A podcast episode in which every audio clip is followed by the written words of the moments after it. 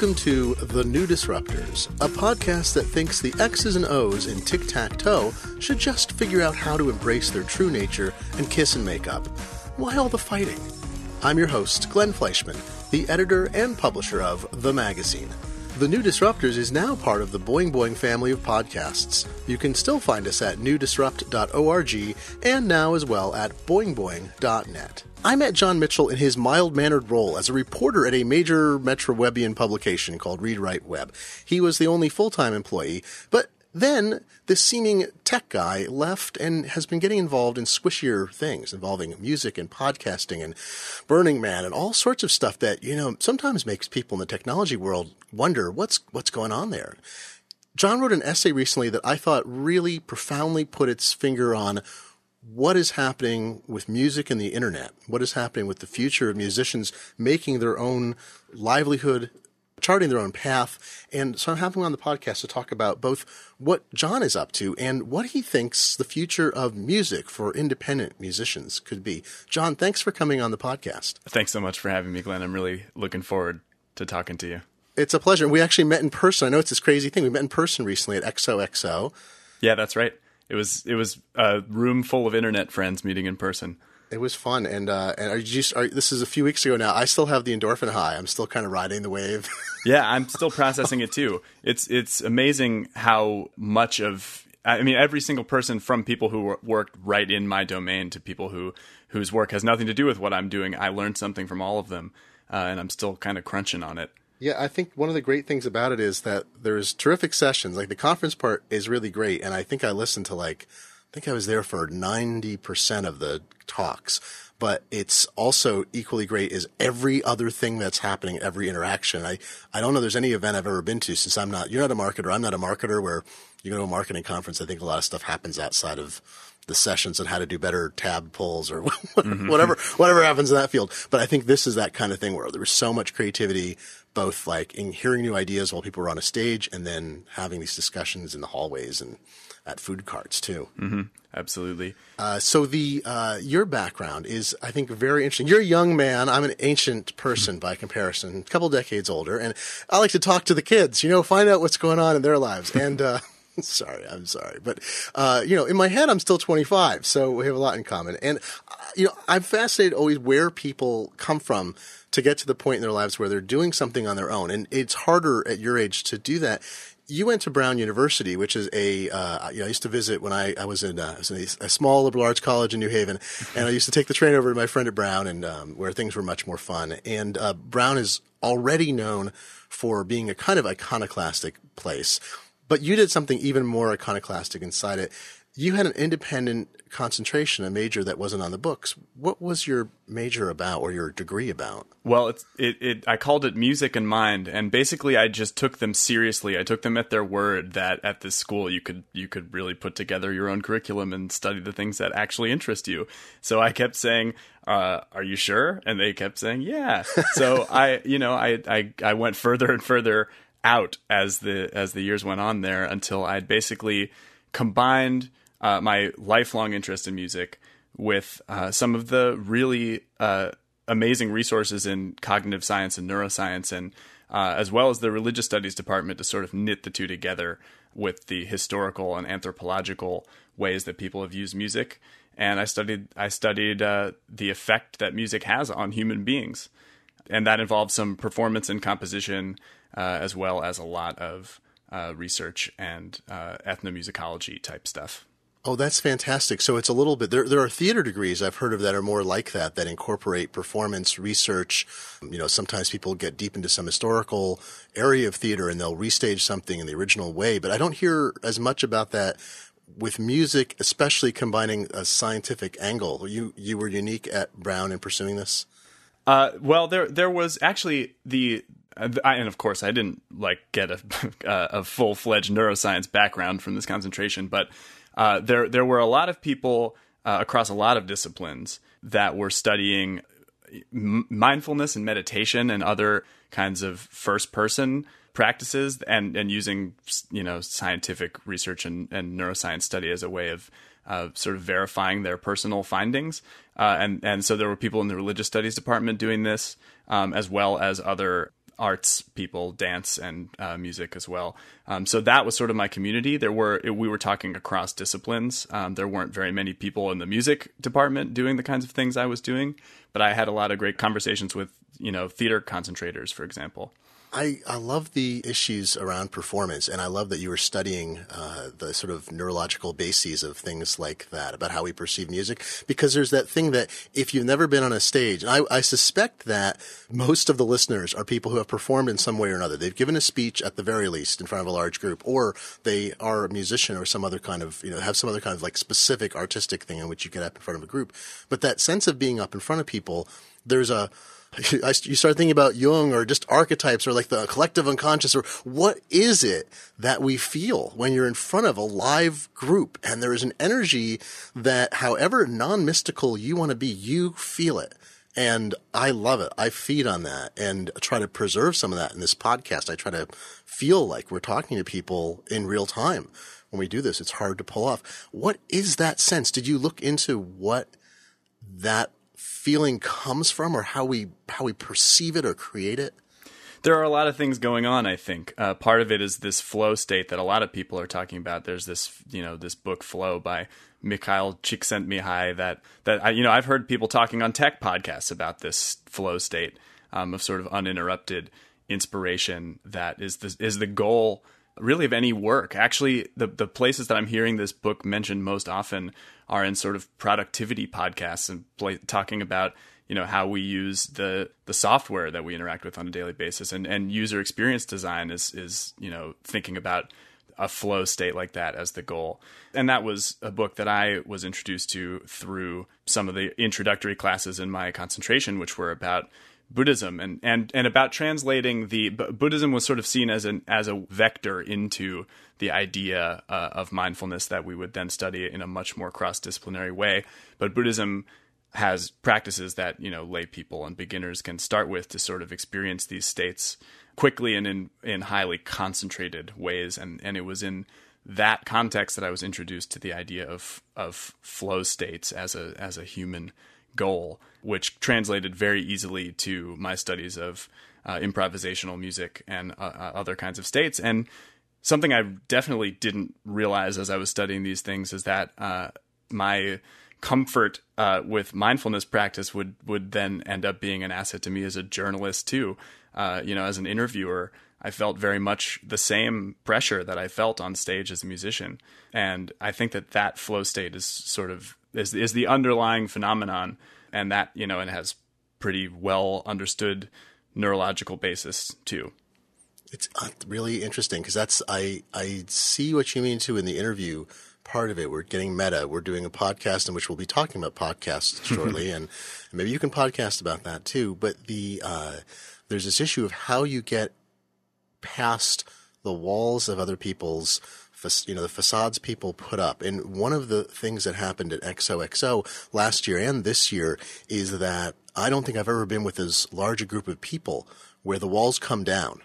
There's something mm. about this shared experience and participation, the attitude that's brought into it that I had more, let's say, real conversations with people that were meaningful in a way that I think, you know, I could say like in a given year, I'm not sure I had as many as in that one time that usually you have to become, I mean, I became close friends with a couple people during the event and there are other people I've only met like you, not in person. I meet you in person and, and we have an, an immediate, you know, friendship. And it's, um, there's something that is so intriguing and wonderful about it, so seductive about it. I could see why you would want to study this as a field having studied it, does it change? Uh, you said you found this in your reporting in other areas that you could use some of the uh, principles used about mindfulness, but has it changed how you view other people or interaction or performance?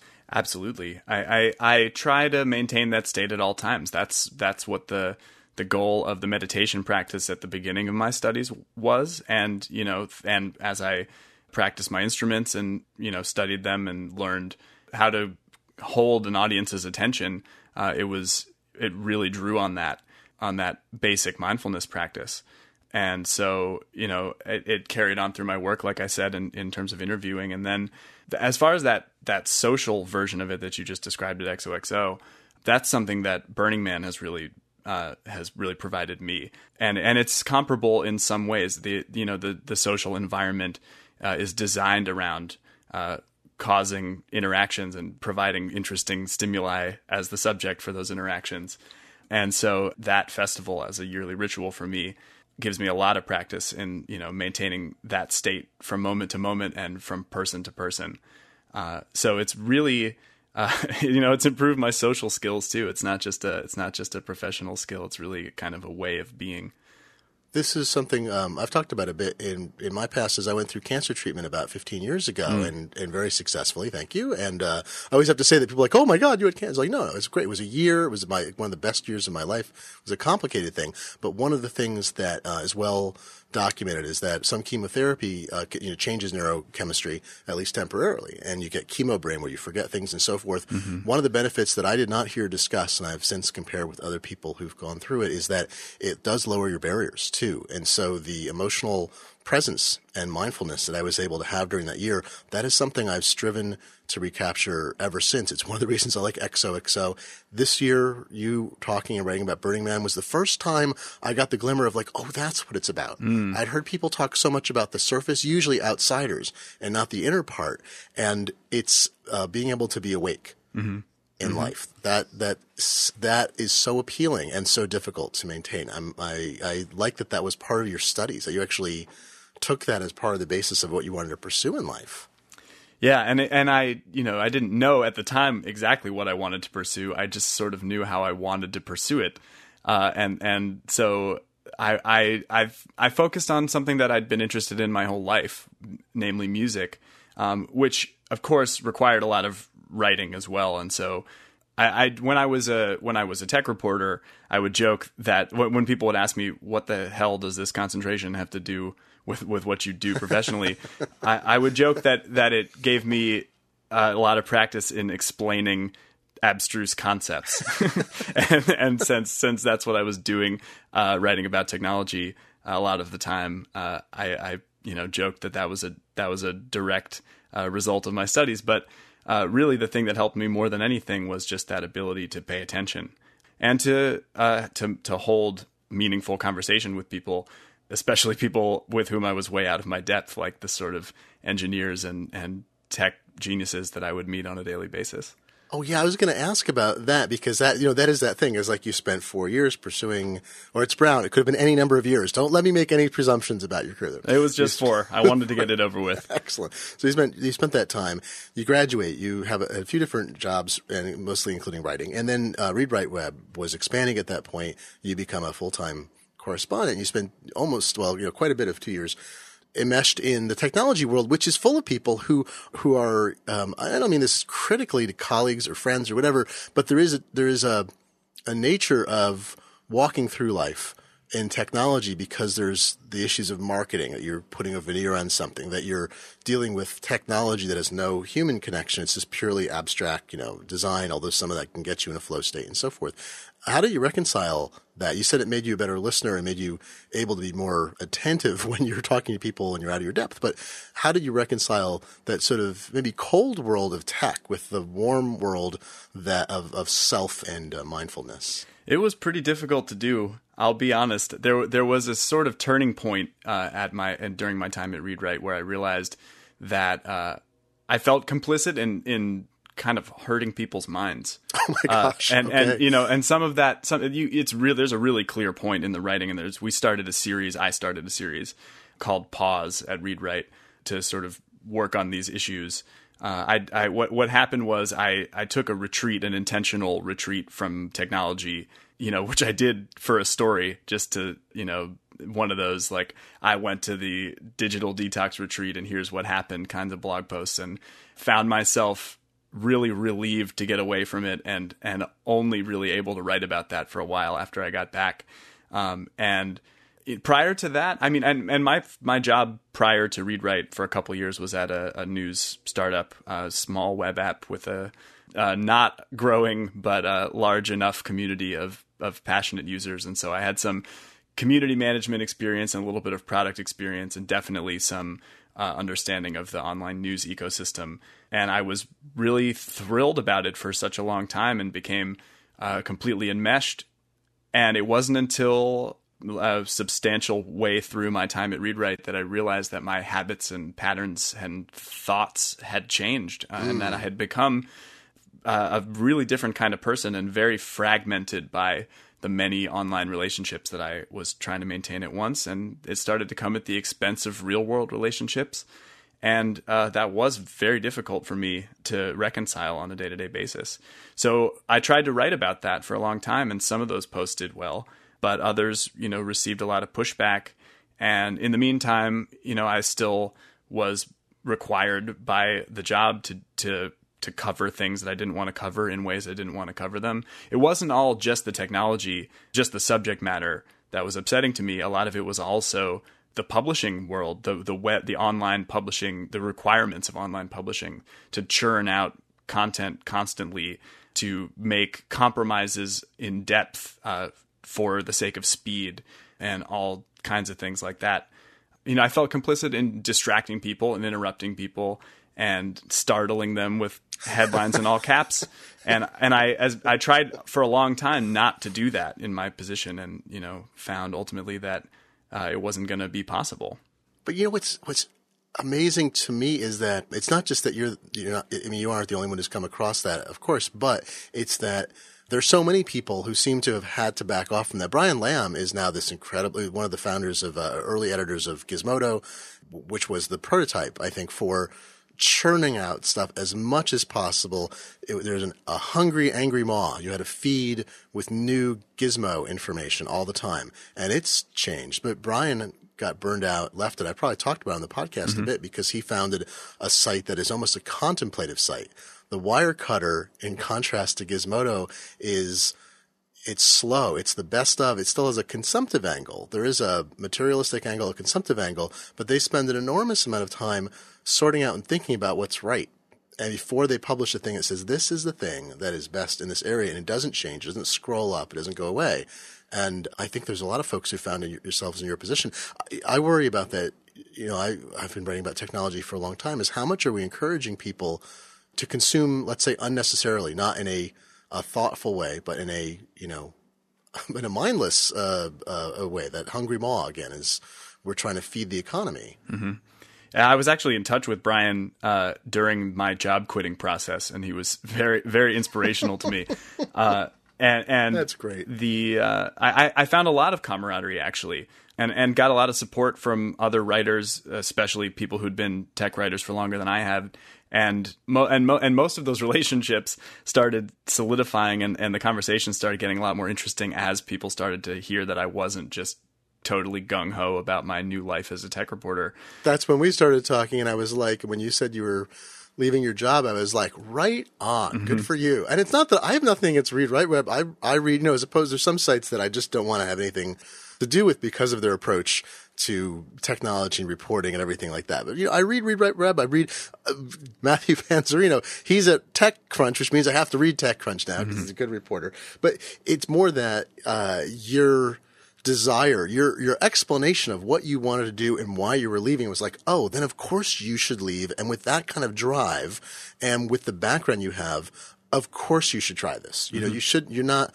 It's not like you spent your entire life trying to become a read, write, web reporter and you've reached the apotheosis, you're like, eh, I'm tired of it. It's like, no, your whole life was about seemingly something different. You said, I need to go and pursue that. Mm-hmm. The reason I stayed at Read Write as long as I did was because it felt like the place that I could most closely approximate what I was trying mm-hmm. to do in that whole ecosystem. I had offers, you know, I don't want to toot my own horn here, but like I, I had the opportunity to go elsewhere and I turned them down at every turn because I felt like I was in the right place it just, you know, eventually I realized that it wasn't the right field at all. Let's pause so I can thank this week's sponsor, PDF Pen Scan Plus from Smile Software. It's an iOS app that works on an iPhone or iPad. It lets you scan documents, whether it's multiple pages, articles from a magazine, receipts, whatever you like, and then you can crop them, visually enhance them, size them to standard paper sizes for printing it also includes optical character recognition, or OCR, right on the device. It doesn't have to go out to a server to turn the text in an image, whether you've captured it with the camera inside the app or it's in your camera roll into searchable text. You can then copy the text and use it in another document, paste it into email, or you can export that entire file as a PDF with the searchable text and image inside. It can automatically detect page edges and crop to them without having to sit there and adjust. You can store your documents in iCloud to share them between devices. You can enhance them. You can change the scanning resolution, color, print them out, share them into PDF Pen so you can do markup and editing as a PDF. PDF Pen Scan Plus makes it incredibly easy to bring documents in and out. You can import and export using cloud services like Dropbox, Evernote, Box, Alfresco, and Google Drive. You can also use iTunes, FTP, File Transfer Protocol, and WebDAV to move things on and off. It costs $4.99. There's a demo by our good friend David Sparks, fellow podcaster, in which he shows all the powerful features that are packed packed into this tool. Go to smilesoftware.com slash ND, that's ND like new disruptors, and take a look at PDF Pen Scan Plus. It's the only tool you need on your iPhone or iPad to take documents in and make use of them. That's smilesoftware.com slash ND. Follow the link and let them know that we sent you. And now back to the podcast the many different strands of your life, you're trying to bring those all together. And I, this is where this essay comes in that, that sparked me to say, "Hey, we need to talk," because uh, you know this whole podcast series, I, I, we go in. there's lots of different directions of it. A lot of it is about how do you take control of your own creativity. You know, it's how do you take control of your own life, make a, a stand for yourself to do what you want to do, and a lot of that in modern life requires having an audience or some kind of community participation. Either you have to collaborate with other people to make something that other people buy, or you have to find an audience yourself that can contribute even if it's only morale or spiritually. It doesn't have to be money if that mm-hmm. fulfills you enough. And you wrote this essay that I will link. Uh, it's at john, J-O-N, mitchell.net slash work. And uh, it's called Love Can Save the Media. And I'll link it in the show notes. And uh, it seemed to me like you were coming at this from a standpoint of the music industry. We know it's collapsing. It's changed. We know the gatekeepers, all these things that everyone knows. What's going to happen next? And uh, you have some some suggestions as to what the answers might be. Tell me about what you think could change for musicians or what they need. Well, I, f- I feel like I should back up a few steps from that and start with the first experiment post read write and how it led me to mm, this. Yes. Uh, because the first thing I thought to do was to build a text publication and see how that would go uh, using the sort of insights that I learned. Like uh, when I was, I was the only full time employee of read write at Say Media on the ground in San Francisco. And so I was in it, just by virtue of being there, I was enmeshed in the kinds of decisions web publishers, web, big web publishing companies have to be making right now, and totally dissatisfied with all the answers that I was hearing, uh, and not my, and my suggestions were not being heard. So I decided to leave to build my own publication, uh, which I did. and I, you know, I, I launched it. I wrote 12 issues of it. It's called the Daily Portal, and it's it's a site that I'll probably keep writing on for the rest of my life. It's just that as I continued publishing, I realized, oh look, I'm back on the grind. It's it's a lot like the things that people were saying at XOXO about uh, how you know they would go independent to do the thing they loved uh, without compromising, and then realize that they're just you know living out the same values of work and money and working just as hard, uh, and it's and it's not it doesn't really make the difference. So uh, I I sort of I slowed down. First, the first thing I did was realize that I didn't want to try and figure out how to make money uh, as an independent text publisher in that cutthroat world. So I looked at what I'd done and realized, hey, I just managed a pretty a pretty cool web development project. I should probably do that for money. Uh, since that's something that people pay people for. and so I started consulting for clients it's sort of in the meantime and figuring out, okay, which of the skills that I've learned are ones that I can keep practicing uh, and get to 10,000 hours on and you know w- which ones can I make a living from and which ones can I can I subsidize with that living and the whole time uh, my music was staring me in the face and saying, you know, this this is this is something that you have not been able to practice because of uh, you know the constant grind of cranking out words, the vol- sheer volume of words that you have to you have to crank out in order to to make it as a writer. And so Uh, I'd been playing with people uh, here in the Bay Area for a while, but I, I, a project of my own was starting to come to mind, and I was planning that out, and I really wanted to spend time on it. So, because of my background in tech and, and media, I had started thinking about how to make it viable. And, and I'd always been all throughout. I'd been a huge podcast listener, and I found that it was a lot of the most valuable, uh, meaningful content that I was you know thinking about on a daily basis and, and spending time on.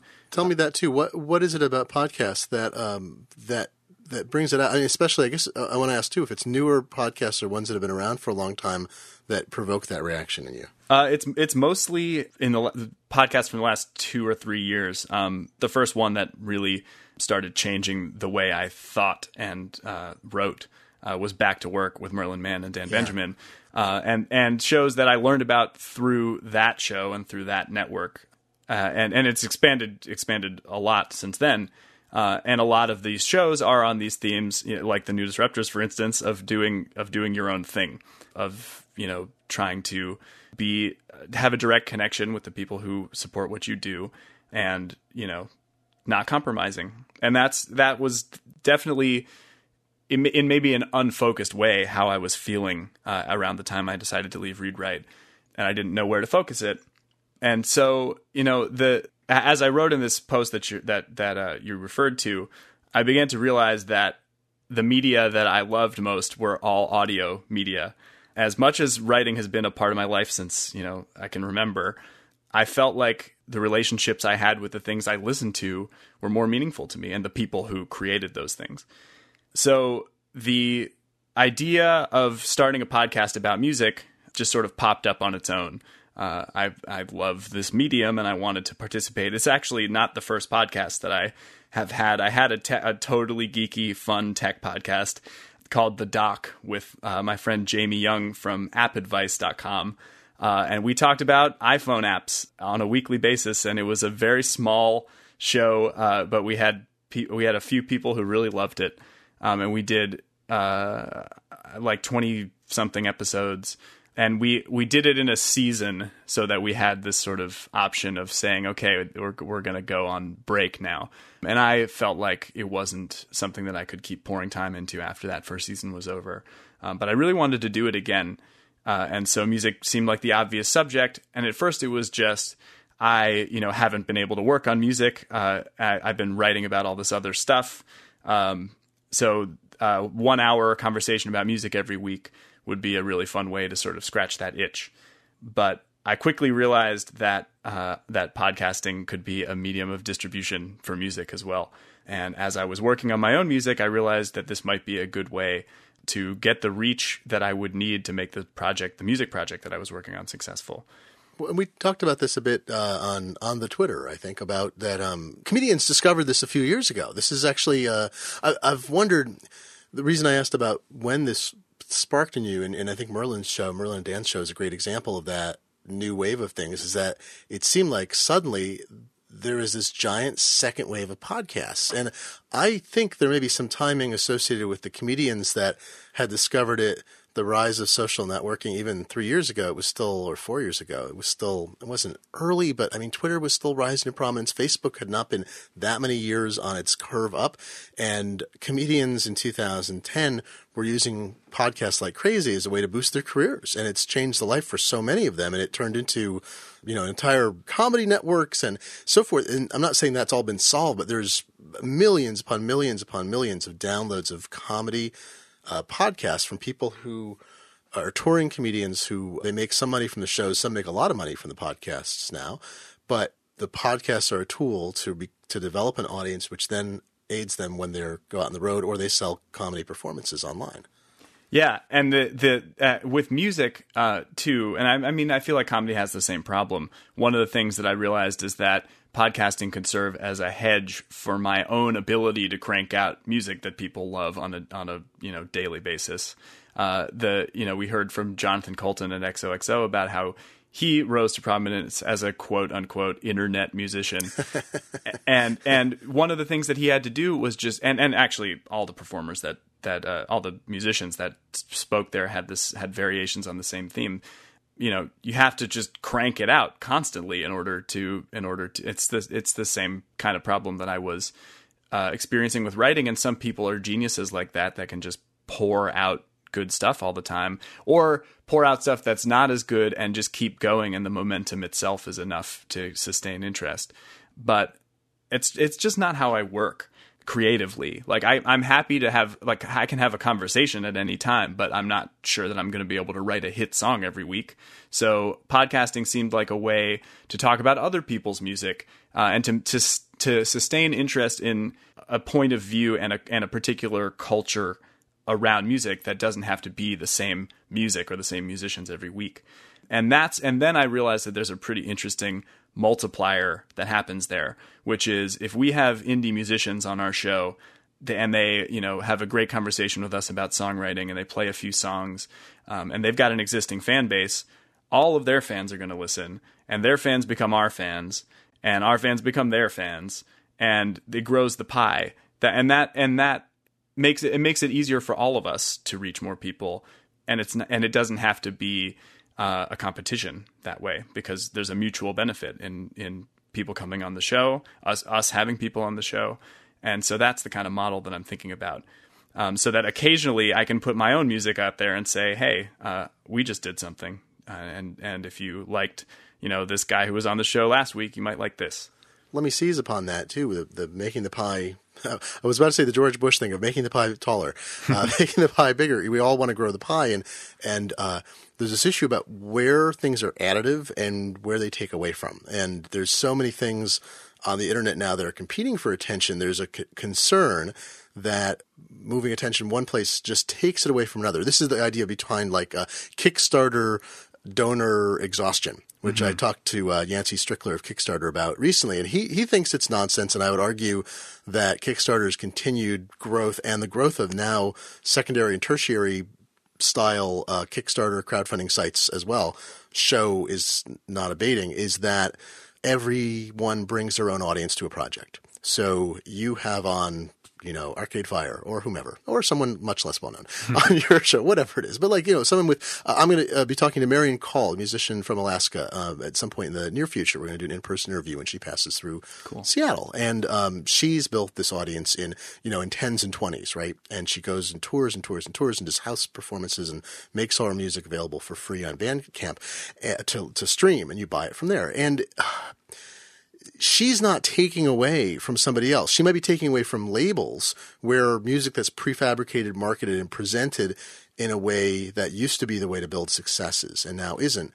Maybe the money's coming away from there, or maybe this is new listeners, but I don't feel like it's there's only a finite amount of money to go around among independent artists. Maybe between the big head, long tail model, maybe the big head shrinks a little bit in order to make a bigger pool in the middle and it stretches out to the long tail? I mean, does that fit in with how you think about this pie getting bigger and everyone benefiting from it? Yeah, I think so. I, I can't I can't overstate how little it bothers me that the middleman is being cut out. That I just don't have I, I, I don't have any qualms about that. So the, the the the thing is the thing about labels and distribution and and you know and th- and this this implicates uh, you know the time and attention of of listeners or readers or what or what have you uh, is that it it's still important for discovery to have a central location to find things. That the problem I think that that indie publishers of anything face online is is just the diffuse places where we find things. You still you still have to an audience has to find you and you have to find an audience and it's easier to do if there is a central channel for that. So the idea behind i mean to, I, I, that's how i think of a record label as a as a curator of a kind of music and it's the kind of attitude and a kind of culture so that you can that that puts a stamp of trust on anything that comes out.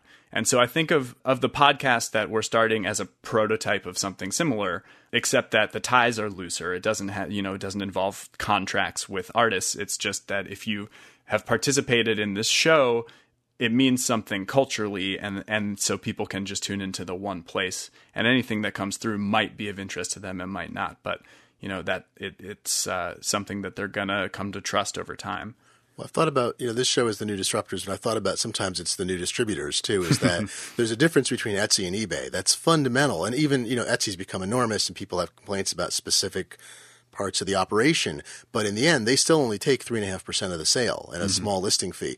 And they seem, uh, it's the reverse gatekeeper. And this got talked about a lot at XOXO as well, where the gatekeeper in the past was an implacable force that controlled access to the marketplace of a mass market and the only way to reach that marketplace was at extreme cost because you were typically moving physical goods and the whole infrastructure to print albums and everything else, it only made sense to have blockbusters. Mm-hmm. And there was some room for smaller stuff, indie things or quasi pseudo indie things. You know, so you'd have small publishers that could eke out a living, but they still had to work with book distributors or there were special orders. You had independent music labels, but they were stocked in odd stores and they're direct, you know, you had to fill out cards in the back of zines and things to get it. So so it feels like the breakdown in the necessity for physical infrastructure has first kept gatekeepers in place, even for digital infrastructure or digital delivery. But now we're seeing this, you know, Kickstarter, Etsy, uh, VHX for video, uh, uh, you know, even uh, Stripe. I always bring up Stripe as a credit card processor or Square for physical tr- transactions, as opposed to a PayPal or the merchant banking groups or whatever. That the gatekeepers now um, they're not really gatekeepers, they're facilitators. Their business model is to have the greatest possible participation and to eke out a tiny amount of money, tiny margin on a billion transactions instead of a huge margin on this controlled thing where you sell a billion of one thing. And the way you talk about this, I think this all fits into that mold of we need more, uh, it's a way for independent producers, independent creators. They have a a way to reach people directly. And so the gatekeeper function disappears. You become in this model, you are a facilitator with your podcast. You're a creator, but you're also a facilitator. You're not taking anything from anybody by giving them a forum in which to reach more people. Sure, and the, and the great thing about music, the in in this day and age, and something that keeps striking me the more musicians I I talk to, uh, is is that there there is no one product anymore. The the the distribution is different for every artist because they all have different businesses. And you know, I've I've been thinking a lot about the record industry and what went wrong there. And the conclusion I have come to, I think, is that the era of gatekeeper controlled recorded music in a standard format that is priced at a you know a global level that everyone comes to expect and comes in the same package uh, for every consumer is is a historical aberration as far as how music has gone. You know that isn't the way that people consumed music until a ve- except for in a very brief window in the 20th century, mm-hmm. uh, and and so now uh, now that the that the the recorded sound can be distributed in all kinds of ways, but also the relationship with between the artist and fans can happen both in person and remotely through the web.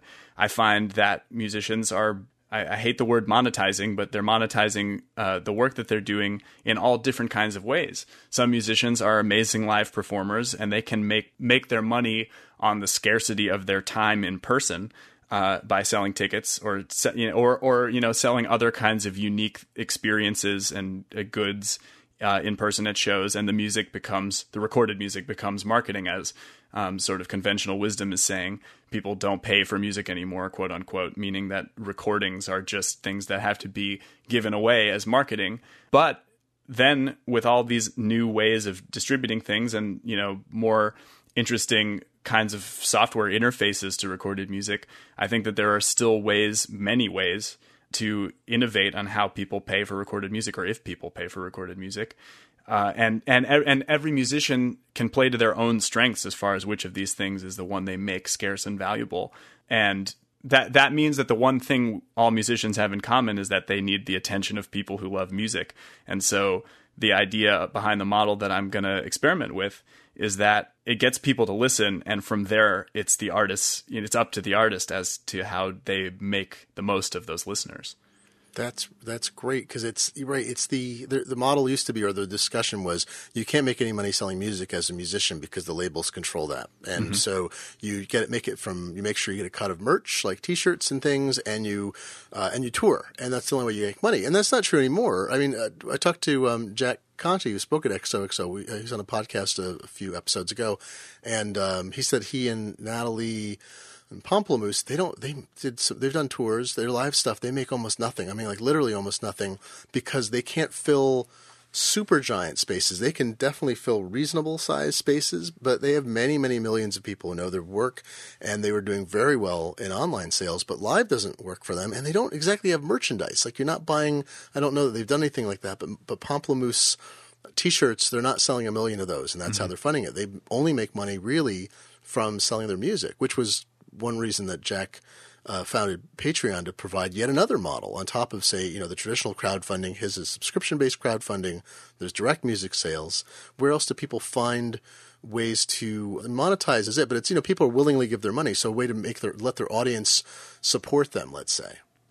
The the experience I have a lot more experience in person with indie musicians that are my age that mm. are figuring this out uh, in the Bay Area, and a lot of them still have day jobs. But the the model is different for all of them, and that's the thing that I that I really like. There's the one of the problems with this indie world that we're in is that you need to have like every skill in order in order in order to be successful, yeah. uh, and and so these people don't have every single skill. They don't necessarily have marketing skills or web development skills, but they uh, a lot of them are capitalizing on more than one skill. That's what I'm trying to do too. I mean, I have some understanding of what of how you know web communication and relationships work and that's a huge asset I, I, wish more musicians had those skills because they could sort of fake it till they make it with the rest of them if they can just maintain good relationships with people online i honestly believe that but a lot of my friends who are musicians are making money selling you know paintings or like and actually there's there's one uh, there's something that i keep seeing at shows and parties here where there are live painters the the, the acts will hire or I don't know who hires them actually. It may probably varies in different cases, but there will be people there painting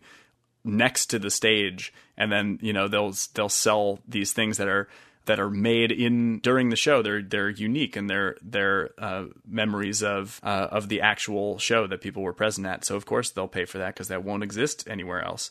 They'll all be different. I've seen similar things with posters. People will have custom posters that they'll sell, and if they're a good enough live experience, people will want to keep that as a memory and people there, there's people selling act i think there are services actually that um, like companies that will do this for you that will record your show or or stream oh, your yeah. show um, so that you can get an instantaneous. I've actually seen this at, with big acts too. I've uh, the first act I think I saw do this was the Allman Brothers, where you, where they're they're gonna run off like 500 CDs of the soundboard recording within an hour of the show ending, and you can get it as you walk out the door.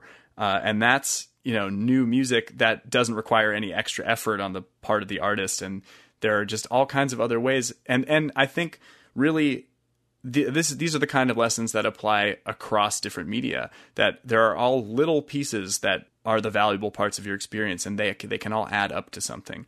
The the folly is just in the idea that you know getting a million people to buy your 11 songs at the same price is the only way to make a living it's also that um, not everyone's going to make a living as a musician. I mean, we should acknowledge that, and we know. I mean, we know that's true now. And you're not proposing a wonderful utopia in which all artists can be fully supported by their work, but but that people can make a bigger part of their living or have more choice about what they do. I mean, I know, I know some musicians who they have uh, sometimes if they're they've worked it out well. They have flexible jobs. They can take off, you know, part of the summer when it's slow at work, and their boss doesn't necessarily want to pay them either, and they tour during the summer. They have a mm-hmm. beat up truck and their, their van.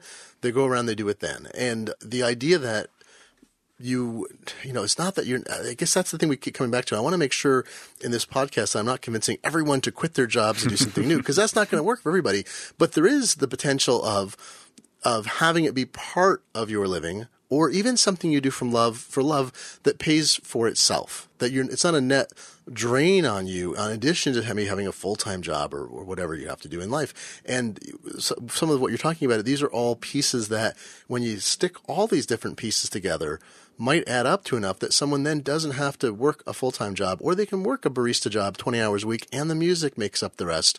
It's not a 40 hour a week job and they're trying to do their music on top of it. Oh, yeah, absolutely. And that's, that's as a musician myself, that's exactly what I'm trying to do. If, if my, right, right now, tech blogging is still paying for my music habits. Uh, if, if, uh, if I can get this music to pay for itself before, you know, that little nest egg runs out, that would be fantastic.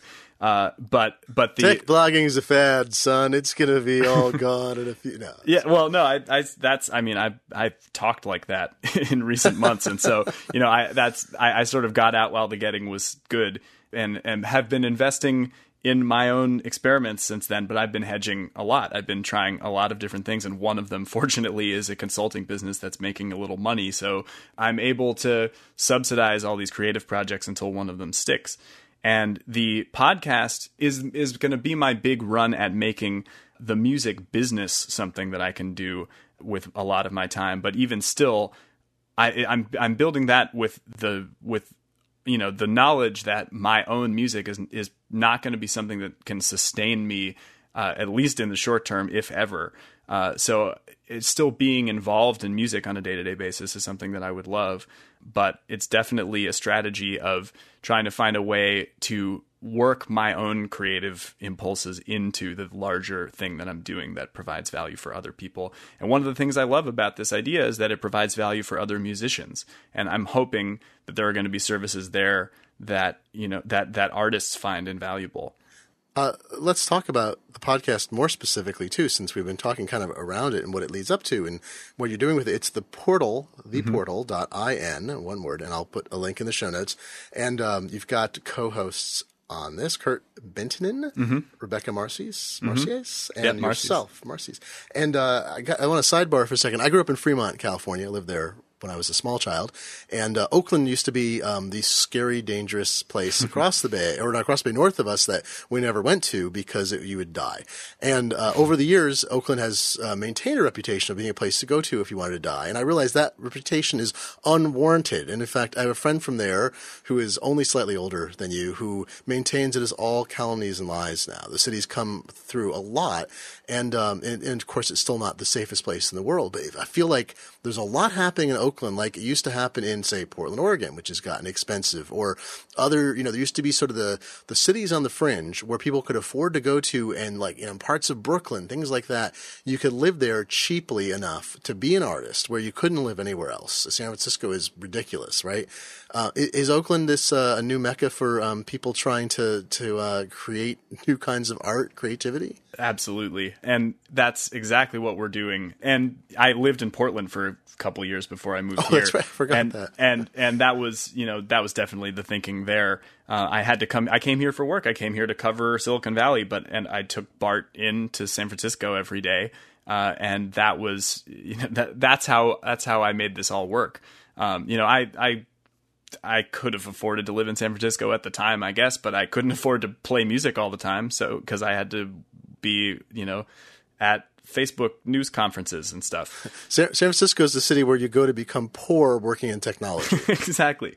Uh, so I took you know that opportunity, but I stayed over here and I live. I have two roommates. I'm about to move into a, a bigger house with six roommates. And right on. We're we're all collaborators. That's the the best part. Kirk is actually going to be my roommate now.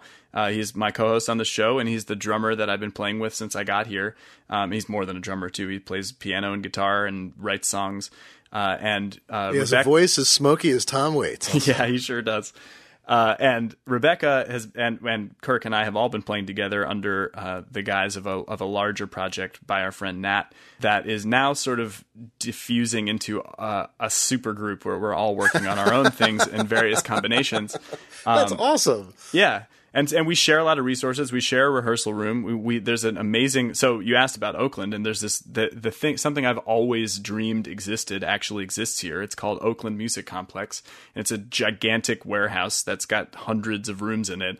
Uh, that are you know, locked, and there's magnetic locks on the outside and on the you know on each floor of the building, and it's 24 seven music practice space, and it's full of musicians and we, because of this big project that brought us all together, we split the room a bunch of ways. So it's, you know, pretty expensive on a monthly basis for a single act, but for all of us split, uh, it's totally reasonable. And we just sort of schedule around each other and, you know, spend time in that room in various combinations, share a lot of equipment. Um, and th- and this is all all making it possible for us to to play as much as we are, and it's a lot. We're playing every day. A makerspace for musicians. Mm-hmm, exactly. It, you know, there's a book I've mentioned uh, probably a year ago now in the podcast uh, by Stewart Brand called "How Buildings Learn," which is uh, it's not mm. you know like all his books, it's not really exactly about architecture, although that's the focus, but it's this idea that uh, there are buildings that are incredibly useful because nobody cares what happens to them. They're low road buildings that seem like kind of crummy. There's a famous building at MIT now torn down that got used the heck out of because uh, you could drill holes in the floor and take out walls. And I talked to the folks at uh, who uh, make the the Lumi ink, uh, the light uh, sensitive ink down in Los Angeles. And they're in a place called the Brewery. And if they want, they can just like drill out the floor and put in a bathroom, which they were doing before I got there. Oakland, now I don't mean to criticize the entire city. It sounds horrible, but, but Oakland is a place that has been historically so disadvantaged. And it was historically, uh, I think, and still remains a high concentration of African Americans, which in California winds up getting fewer resources. It gets put upon. There's incredible racism in California that's often really played under because it's sort of the north, but it's also the west. So Oakland's always gotten trod upon when anything happens. But the upside of that is in a resurgence when everything becomes expensive around it. It seems like Oakland is the place where you can find space, you can find buildings, and people don't have the same you know, you can't do that because of electromagnetic radiation or whatever, you know, where mm. San Francisco, every square inch is accounted for and worth a million dollars and Oakland, it seems like you'd have more flexibility everywhere with what happens and how the city develops now because it's going through a revitalization. Mm-hmm. It's true, and and in the meantime, I mean, the city is is pretty messed up. There there are all kinds of political horror stories on a weekly basis, and there's a you know all the, there's crime, there's violence, there's you know there's been incidents in my neighborhood that have been really upsetting but the the kind of the chaos I find uh, brings people out to improvise to sort of figure out solutions. And you know, I found it to be a really warm place. There's there's so much so much local activity and so much pride in in the culture that uh, you know it's it's been it, it, I think it's it's a really wonderful place to live, even though it has institutional level problems that are really serious. It's so great though. It's so much better. I mean, that's the thing that's of course hilarious. Is like you know it's it is so much better than it used to be too. However bad it is now, it was so so much worse at the height of when things were, you know, bad in the 70s and 80s. Mm-hmm. So it's actually, you know, it's actually better now. And it's, and there is a trajectory. I mean, you don't want it to be gentrified. You know, you don't want people to move in and just kick everybody out who live there. Uh, that happens in cities and districts and so forth. But, but the flip side is the more people that care about living there, the more likely the city is to come along. I didn't mean to get too sidetracked about Oakland, but I feel like mm. it's a it's a it's a recurring theme in this show too. I keep talking to people with a connection to you know it's Portland, Oakland. It used to be Brooklyn, and Brooklyn is too expensive now. There's mm-hmm. nowhere you know you can't you can't live there as an artist. The the podcast, the portal. So you've got two co-hosts. You've produced episode zero, your mm-hmm. your pilot episode. What's going to be the goal week after week, or or on whatever schedule you plan to produce it? Since we talked about that issue of the relentlessness, what's your goal week after week? What do you want to do in each episode? The focus of the show is to talk about love of music. So one thing we wanted to we you know the first objective that we set out to to achieve in the programming was to not zero in on an on a musician audience or a super fan audience or uh, you know any any any like niche of music nerd. We want to, we want to explore uh, you know what it means to love music in the 21st century and and present artist issues in a way that's interesting to listeners and is- listener issues in ways that are interesting to artists and music business issues that implicate everyone. And so we're going to have a lot of guests from all around that world and we're going to talk about the craft of songwriting as much as the you know the art and science of distributing music like we've talked about to you know what we love about certain works uh, and and the the main format is going to be conversation, but we've we also Kirk is a pretty good storyteller and is more more into the sort of this American Life Radiolab style show. And we're so we're going to try to incorporate some of these stories about our love of music into the programming as well. Um, so the format will vary pretty widely on a weekly basis, um, but the subject matter will always be. Uh, of interest to anyone who loves music, which we feel like is a pretty pretty uh, big audience.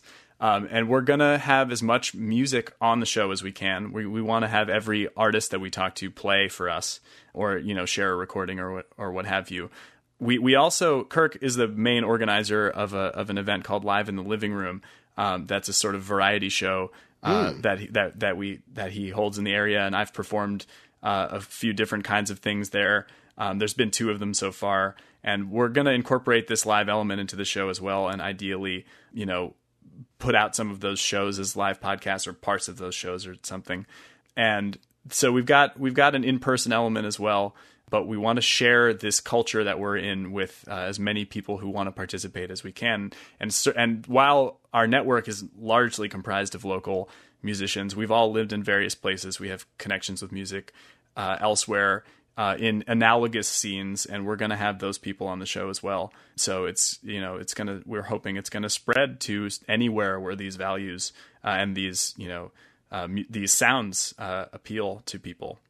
I love the uh, the live element because we were talking at the outset of this about that feeling of being in front of people and the buzz you get. And uh, there's this uncomfortable thing about audience. Maybe we could finish talking about that too. Is that there's a little bit of a a dictatorship mm. in a relationship with an audience. And and I find that problematic when I don't want to put myself in a position above an audience. I kind of like to be a ringmaster, but I don't think I'm I don't think I'm better than any of you listening to this. What I think that I've been able to do is maybe crystallize some ideas or bring things together. I've put the resources into making something happen that's useful for other people. But I, I think in the independent world, you have creators who are often the audience for other people and an audience who are creators in their own right.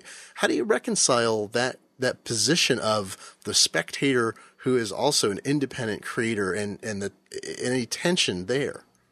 Well, they they can't be as bad as tech blog commenters, so I'm not very I'm not really worried about it. But the the, the that trolls actually, are not an audience. Yeah, right. Well, you know the the audience the audience can turn troll on you at any time. but but the that component of this has been a pretty intentional part of what we're doing. I think live in the living room is a pretty participatory event. Uh, and the and the performers get into that as well. They may not come expecting it, but they definitely find that there's an audience that wants to, you know, sing along or you know text in uh, lyrics to sing, and which which is an actual thing that happened at the last one. And so we we want to involve those people as much as we can. And I, you know, having you know stood uh, up to internet commenters for a long enough time, I'm not hmm. afraid to ask for you know contributions from other people uh, and so, you know, what I'm hoping is that, and actually, even just from the pilot episode, we've already had uh, one musician email us asking uh, to be a regular contributor in some way. Oh, oh, that's neat. And yeah. and I, I don't know how we're going to work that in, but you know, I definitely love the idea uh, of having guest correspondence or what have you. Uh, and I I think that because because this show is not about one band and it's not about one style of music, I I, I think of it as a collaborative environment. And while we're the hosts, and you know, surely we're going to talk about our own music and our own musical experiences. It's not a. I'm going to use another word that I don't like. It's not. It's not another. It's not a brand that represents any particular people's point of view. It's about sharing with each other. Uh, so I I really look forward to hearing people from the audience come forward with their own stories about their own music and their own you know sharing their own music with us uh, and sharing what they think of of our music and our process because I think that thinking out loud about these things is is a huge part of building that personal relationship uh, with with an audience that means more than just a one way transaction. Perfect. It is as if you were prepared for that question, even though we didn't discuss it ahead of time. That was a wonderful answer. Well, so people should find the show notes for this episode at newdisrupt.org and look for the portal in uh, to subscribe to Jon and his friends podcast. You know, when I was in college, there was a music publication called Nadine, and its subtitle was the uh, magazine that wishes it were a band, and and you've got a you've got a podcast that is a band, a, a band that wishes it were a podcast and a band. That's right. It's a podcast inside a podcast inside a band. Jon, thanks so much for coming on the show and, and sharing all these ideas about about music and the future. Thanks for having me, Glenn. It was great to talk about it. The New Disruptors has a new home. Find us at newdisrupt.org. You can find our new podcast feed, leave comments on individual podcasts, or send feedback. We release a new episode every Thursday. Would you like to sponsor this show? We'd be glad to have you. Visit podlexing.com, P O D L E X I N G.com for more details. Our theme music is by Jeff Tolbert, who you'll find at jefftolbert.com, and our audio engineer is Michael Warner. Our podcast audio is hosted by SoundCloud. We are a production of The Magazine, an electronic periodical for curious people with a technical bent. Find out more and read free articles at the-magazine.org. This podcast is licensed under the Creative Commons by NC ND 3.0 license. Feel free to distribute it intact and with attribution to us by linking back to our site. We only ask you don't offer it for sale. I'm your host, Glenn Fleishman. Please join us again next time. Thanks for listening.